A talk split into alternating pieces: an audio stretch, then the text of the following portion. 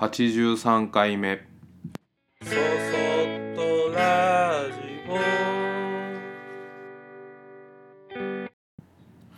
皆さんこんにちは。こんばんは。そそっとラジオ木又俊吾です。えー、今日は今日はというかうん。なんか自分自身がこういうふうにしたいなとかああやりたいなとか楽しくいたいな心地よくいたいなほっとしてたいなっていうふうなことを思っててもなんかこううんって もうどうして邪魔するのみたいな気分になる時とかありますよね。まあ、例えば、えーっと我が家でいうと夕方とか夜に疲れてきてあー疲れたってなってんのに子供がたちが急にあれをしたいこれをしたいって言い出してこれはどうしたらいいの？ああしたらいいのって言ってきてああもうこっちはゆっくりしたいのにみたいなこともその一つ。でなんかこうそれを僕はまあリズムとかテンポがどうしても合わないなっていうようなことかなとも思ったりするんですよね。でまあさっきの子供の話だと大人はもう夕方に以降はぐったりしてて言ったらすごいスローテンポの、まあ、今で言うの言葉で言うとチルアウトのようなちょっとホッとしたいゆっくりしたい感じだけど子供はいつでもあの自分がしたいこととか楽しいことがあるとギュッとこう元気になってアップテンポになるみたいな感じもそうですよね。で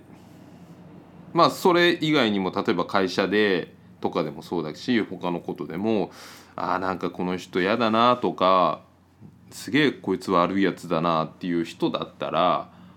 あの距離を取ってね関わらないようにしていけばいいんだけどなんかまあ普段は別にそんなことないんだけどなんかある時急に「ん?」とかってこう思ってなんかちょっと嫌だなって思ってたりすることってまあ多分リズムやテンポがそのタイミングだけちょっとずれたような感じになるようなこともあってでそんなことがあるたびに人との距離を取ろうとするとちょっと大げだ大げさだなと思ったりあと自分のなんか無理のない範囲でその人とのリズムを合わせようとはするんだけど、まあ、ちょっとどんなに頑張って合わせようとしてもずれちゃうみたいなこともありますよね。でまあ、どんなにこう仲がいい夫婦だったり友達だったりカップルであったりしても何かの拍子に「え？とか「ん?」とかちょっとカチンとか来たりすることもなんかそれに似てるような気がします。なんかこう自分のリズムと相手のリズムの、まあ、バイオグラフというかあの波がなんか一致してるけどたまにこうかんまあね完璧じゃないのでずれてきてモヤモヤしちゃうっていう感じがそれかなと思って。でまあ僕が若い時の話をし、ね、よくこれでここでするけどちょっと恥ずかしいけど若い時はそんな ちょっとした違和感とかすれ違いを見逃さずに見つけると「おいちょっと待て」みたいな 感じで呼び止めて。でとにかくあの「お前のことはお前これは違うんじゃないかどうだああだ」っていうことをなんかこう自分の主義主張を畳みかけてでそれが自分の考えの正しさの証明のような気もしてたしこう言いまかしたこと今今で言うと論破するみたいなことなんかな。そういうのの快感みたいなものもあってなんかそうやってこう少しのズレとかがあっても、まあ、難癖のような状今で思うとね難癖のような状態であの自分の正しさをアピールするのに必死でした。嫌なやつだね。やだやだ。戻りたくもない。とも思うけどねそういう意味では。でもしまあ今僕が20代だったらきっとそういうなんかなんて言うんだろう論破系のワードの入ってる YouTube とかを見てなんかそういうことをすごいなんかそういうワードをたくさん入れてどうやったら上げ足を取れるかっていう勉強をするためにたくさん見てただろうなとも思うし、まあ、でも当時はねもちろんそういうのがなかったから、まあ、言いまかすというか物事の本質っていうもの世の中の真理とか、うん、人の本質とかそういうものに近づきたいっていう思いは、まあ、今も昔もあってで難しい本をかなり背伸びして読んでたこともありました。でそれはそれでまあなんか誰かを言いまかすとかっていう材料よりかは自分の考え方の幅が広がって後々思うとまあよく頑張って勉強したなともちょっと思ったりもしてます。自分とこう同じテンポやリズムの人って、まあ、まあまあまずもっていないですよね。夫婦だったり親子だったりどんなんでも絶対ずれてるしでまあうんと当の本人自分っていうのは自分を認識をあまりしてないのでなんかリ自分の中のリズムって一定だと思っちゃうんですよね。なんか4拍子なら4拍子でトントントントンってなってるんだけどきっと周りから見たらなんかこうすごい不機嫌だったりとかうーんせかせかしてたりとか疲れてきて急にのんびりしたりとかなんかそういうふうに一定のリズムであると自分の中では思ってるけどすごく乱れたあの不規則なリズムでつかみにくいものなんじゃないかなっていうふうに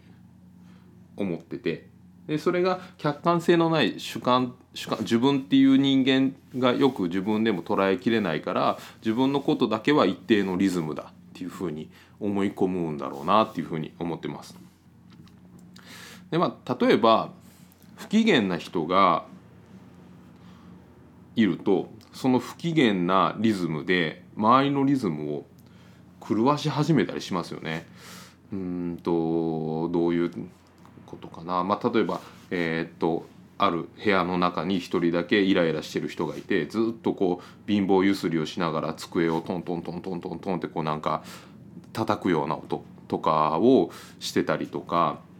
なんかそういうことでなんかこう周りに自分がイライラしてますよっていうオーラをたくさん出してる人が近くにいるともうそれだけであーなんか嫌だなと思って自分のリズムが狂ってくるしそれとは逆にこの前あの僕も僕が感じたことでもあるんだけどあのちょっと身内に少し離れた身内の、えー82歳のおばあおばあちゃんなんだけどもうシャキッとしてあの一人で喫茶店を経営してる人のところに行ってちょっといろんなお話をしてたけどまあつまあほんと優しくて包み込むような優しさでこうなんか聖母マリアのようななんかこうほんとこんなに優しい人だったんだっていうふうになんか改めて思った人のところにいた時はなんかね自分がこううーんなんか赤ちゃんの時に戻ったかのようなホッとする気持ちになったりとかしてなんかそんなこともあったんですよね。だから猫をうちを飼ってるんだけど猫を抱いてるとなんかこっちまでこうちょっとぼやーんとしてきたり眠くなってくるのも猫のリズムにこっちが影響されてそういう気持ちというかモードになるのかなっていうのを なんかそれも同じ原理なような気がします。まあだか不機嫌な人が近くにいても狂わされるし、えー包み込む優しさで溢れた人の近くにいてもなんかすごい自分も穏やかな気持ちになったりもするっていう、まあ、お互いが影響し合ってるものでもあるんですよねリズムとかテンポって。でなんか繊細な人ほど他人のリズムやテンポに影響されやすいんじゃないかなっていうふうに思ってます。でまあ例えば、まあ、リズムやテンポの話なので分かりやすいかなと思うんだけど静かなクラシックで柔らかい音色、まあ、ピアノだったり、バイオリンだったりとか、まあ、フルートだったり、まあ、何でもいいんだけどそういう優しく繊細なメロディーを聴いてる横でなんかデスメタルのようなヘビメタみたいなうわーっていうような音楽を隣で流されると自分が聴いてた繊細な曲っていうのが聞こえなくなってノイズのそういう大きい音ばっかりになってしまい聴きたくもない曲をずっと自分が聴かされ続けるっていうのはすごい疲れるよね なんかそんなようなことだと思う繊細な繊細な曲繊細な人ほどそういう他人のちょっとした音とかノイズとかに自分が影響されやすいんだと思います。で逆になんかそういうせ、まあ、繊細さがないという言い方もよくないのかもしれないんだけどあのヘビメタとかそういう大きい音を聞いてる人っていうのはまあ自分の好きなものを聞いてるから疲れないっていう反面そういう繊細な気持ちを持った人とか静かな音楽の良さっていうものに耳を傾けようともしずに自分の意識の外にあのそういうものを持ってっちゃうので周りから、まあ、俗に言う空気を読まないみたいな感じで疎まれやすいだろうなっていうふうにも思ったりしてます。まあ、どそのねノイズ大きい音が好きな人でもその優しい心地いい静かな曲が好きな人であっても自分の心地いいと思えるリズムやテンポっていうものを自分の中でしっかりあの認識できてるっていうことが一番いいんじゃないかなっていうふうに思っててでさっきも言ったみたいに自分だけが生きてるわけじゃないのでお互いがお互いを影響し合って人っていうのは暮らしてるから絶対リズムっていうのはずれるはずなんです。でそのリズムが狂ったことを自分自身で認識してで自分のリズムに戻れるっていう、まあ、もしなんかリズム影響他の影響で自分のリズムが崩れてきたなっていうふうに思った時に、まあ、ちょっとずつでもあのそっちに自分のリズムに戻っていけるようであれば多少狂ったところでそんなにこう苦しくなくまあちょっと離れてようと思うぐらいで、あの過ごしていけるそういう安心感があると思います。でまあそういうリズムをね戻らせれる技術が高い人ある人っていうのはきっとわーっとこう変なリズムを浴びてうわ嫌だなこれこれ嫌だなもう早くあ早く早く出たいってって思った時に多分その部屋から扉を開けて扉を閉めて大きく息を吐くだけで元に戻れるような人もいると思うんです。だけどまあ慣れないうちとかそういう技術がなかなかこうねあの簡単には身につかないものだからあの自分のリズムに戻る人、まあ、戻るまでに時間がかかる人っていうのはリズムが戻るまではそういう自分のリズムを大きく狂わす人の近くには行かないようにするっていうことがとても大事だと思います。だからまあ繊細な人ほどあのそういう気遣い気遣いというか意識をしっかり持って生活するのがいいかなっていうふうに思ってます。リズムをこう狂わしたりうん相手のリズムを意識しない人って必ず必ずいます。もうしょうがないこれは。それはしょうがない。なんかもうあの、まあ、僕なんかで言うとどっかのお店で大股開きで偉そうな感じでわわわわ喋ってる人だったりとか。うんそうだな。なんかこううん。ところ構わず大声でいろいろ喋ってる人って男の人でも女の人でもなんか僕はそんなにこう嬉しいなんかいいなと思わないなっていうのはあるんだけど そうそういったこう人とかはねどこにでもご飯屋さん行けば絶対いるしなんかこう何かにつけて子供を叱り続ける親もいたりとかそういうのもすごい嫌だなと思ってリズムが狂うしなんかまあね絶対いると思うんですそういう自分のリズムとは合わない人。でまあそのなんかそういう人とはあのできる限り関わらずに触れ合わずに最低限まあ例えば飲食店にご飯とか食べに行ったとしてそういう人がいてもまあそこだけで我慢して終わるぐらいの距離感で付き合えるといいなと思うしもう本当自分のリズムに戻るような暇がないようなあの関わり方をしないといけないような場所っていうのはもう必ず後で自分にダメージが来るのでできる限りえーそこを離れるそういう関係を、えーから遠ざかるっていうことをした方がいいなとも思います。でそれとともにこの人と会うとホッとするっていうような人に会いに行ったりとか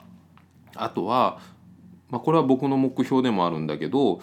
あのそういう人に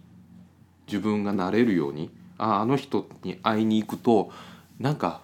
良かったと思えるっていうような人に自分がなれるといいなって思ったりしています。そんな感じで今日はリズムとテンポについて話してみました。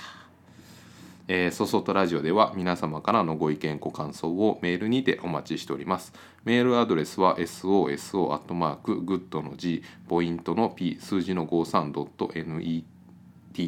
えーソソ .gp53.net こちらまでお待ちしております。それではまた次回。